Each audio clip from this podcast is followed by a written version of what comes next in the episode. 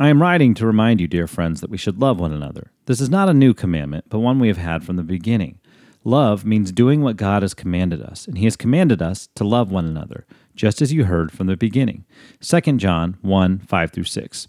Hey, it's Corey again, and several friends of mine have recently expressed that they are considering giving up social media and reading the news because they are tired of all the hate in this world. It does seem like anytime I check out the headlines, there's plenty of hate to go around. The problem is, avoiding it won't make it go away. While these friends may feel a little better not reading about it, the hate will still be there.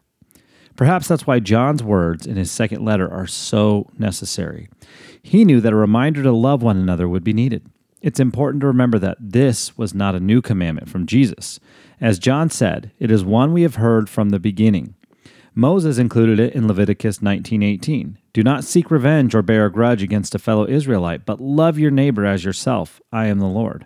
And Jesus said it very clearly in Matthew 22:37 through 40. You must love the Lord your God with all your heart, all your soul, and all your mind. This is the first and greatest commandment. A second is equally important love your neighbor as yourself. The entire law and all the demands of the prophets are based on these two commandments. And this old command is one we still have today. Maybe we just need to put it into practice.